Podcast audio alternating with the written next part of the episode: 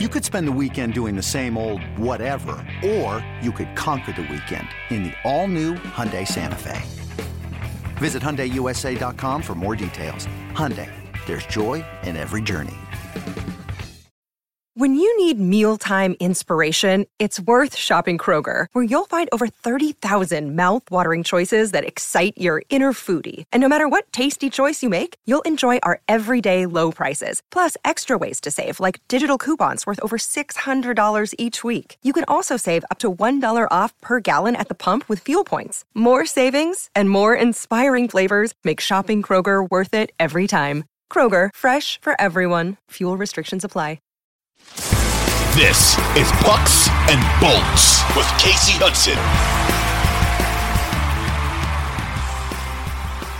Which leads us out of the breakout and into some takeaways. Takeaway number one is more so going to be how will the Bolts adjust without Tanner Jeannot? He's a new addition to the Tampa Bay Lightning roster, joining by the trade deadline. And with his absence, now how does the team function? How does the team still look like a playoff contender without Tanner Jeannot in the mix. As we know, Tanner Jeannot was that guy that led in hits in the NHL. He brings a huge physical element to this roster. But something else to keep in mind is obviously with Jeannot being out, it was Mikey Eyssimont that went from being scratched to back into the lineup. Takeaway number one is seeing the fact that this team can still have some gumption and that they have the opportunity to deliver multiple looks. Now, we know this because Coach Cooper is one of the top coaches in the league to throw his lines in the blender and serve up different looks. That's one thing that kind of gives this team uh, an upper hand, is because they have the ability to switch these lines up to a point where another team doesn't recognize what's happening. We saw a nice big blender switch up when they faced off with the Boston Bruins, beating them 3 to 2 before the All-Star break. A lot of that contributed to the fact that you had two insane forecheckers on the first on the second line together with Brandon Hagel and Anthony Cirelli. So knowing who their opponent is, knowing their opponent's strengths and weaknesses also play into what lines Coach Cooper throws out there, which brings me back to the absence of Tanner Jeannot and the resurgence of Mikey Eyssimont. With Tanner Jeannot out, he's not the only physical guy anymore.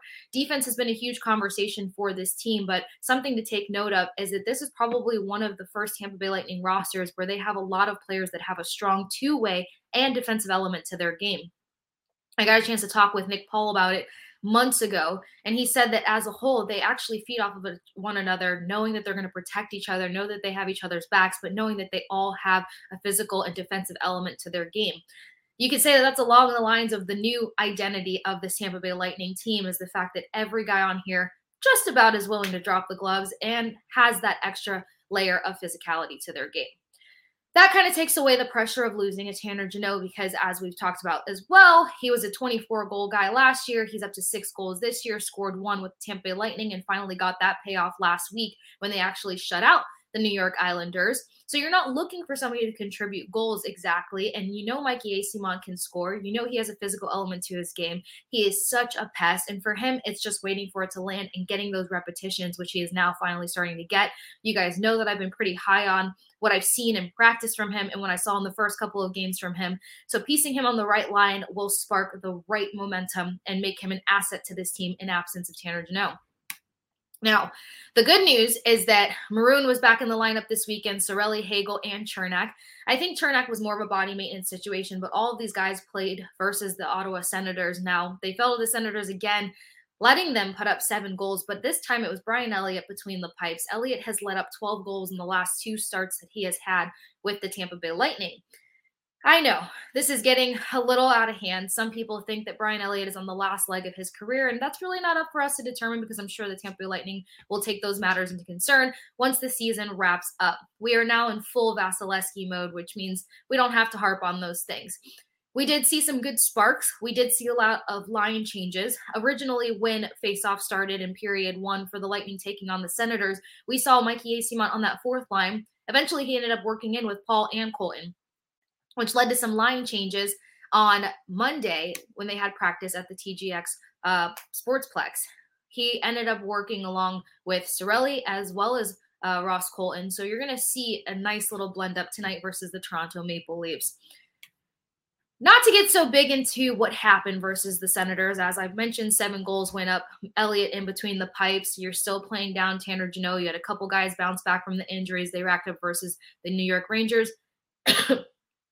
I think the important part is these team that used to never have back-to-back losses is now finding themselves in slumps that they've never experienced before, at least not in the past couple of seasons. So how will they bounce back?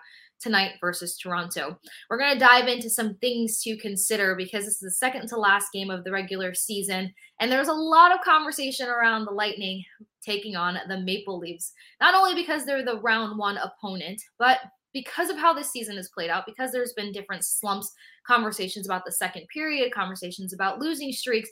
All of these conversations bring the question to how far will the Tampa Bay Lightning actually go?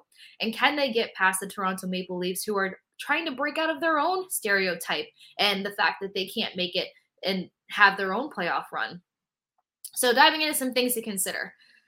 When it comes to that playoff matchup, the Bolts record on the road has not been a cute one. They're 18, 22, and 1 on the road versus the Leafs away record being 20, 13, and 5. My bigger thing to look at when it comes to comparing these two teams is always going to come down to your playmakers your skilled players, and obviously what leverage one team has over the other. So, taking it head to head for a second, the top three players on both of these rosters, you got Brayden Point, who's at 223 shots on the season, 49 goals, 42 assists, 91 points, versus Auston Matthews, 324 shots on the season, 40 goals as of last night, 45 assists, and 85 points. Auston Matthews has also battled injury and, and, lost some time during the season.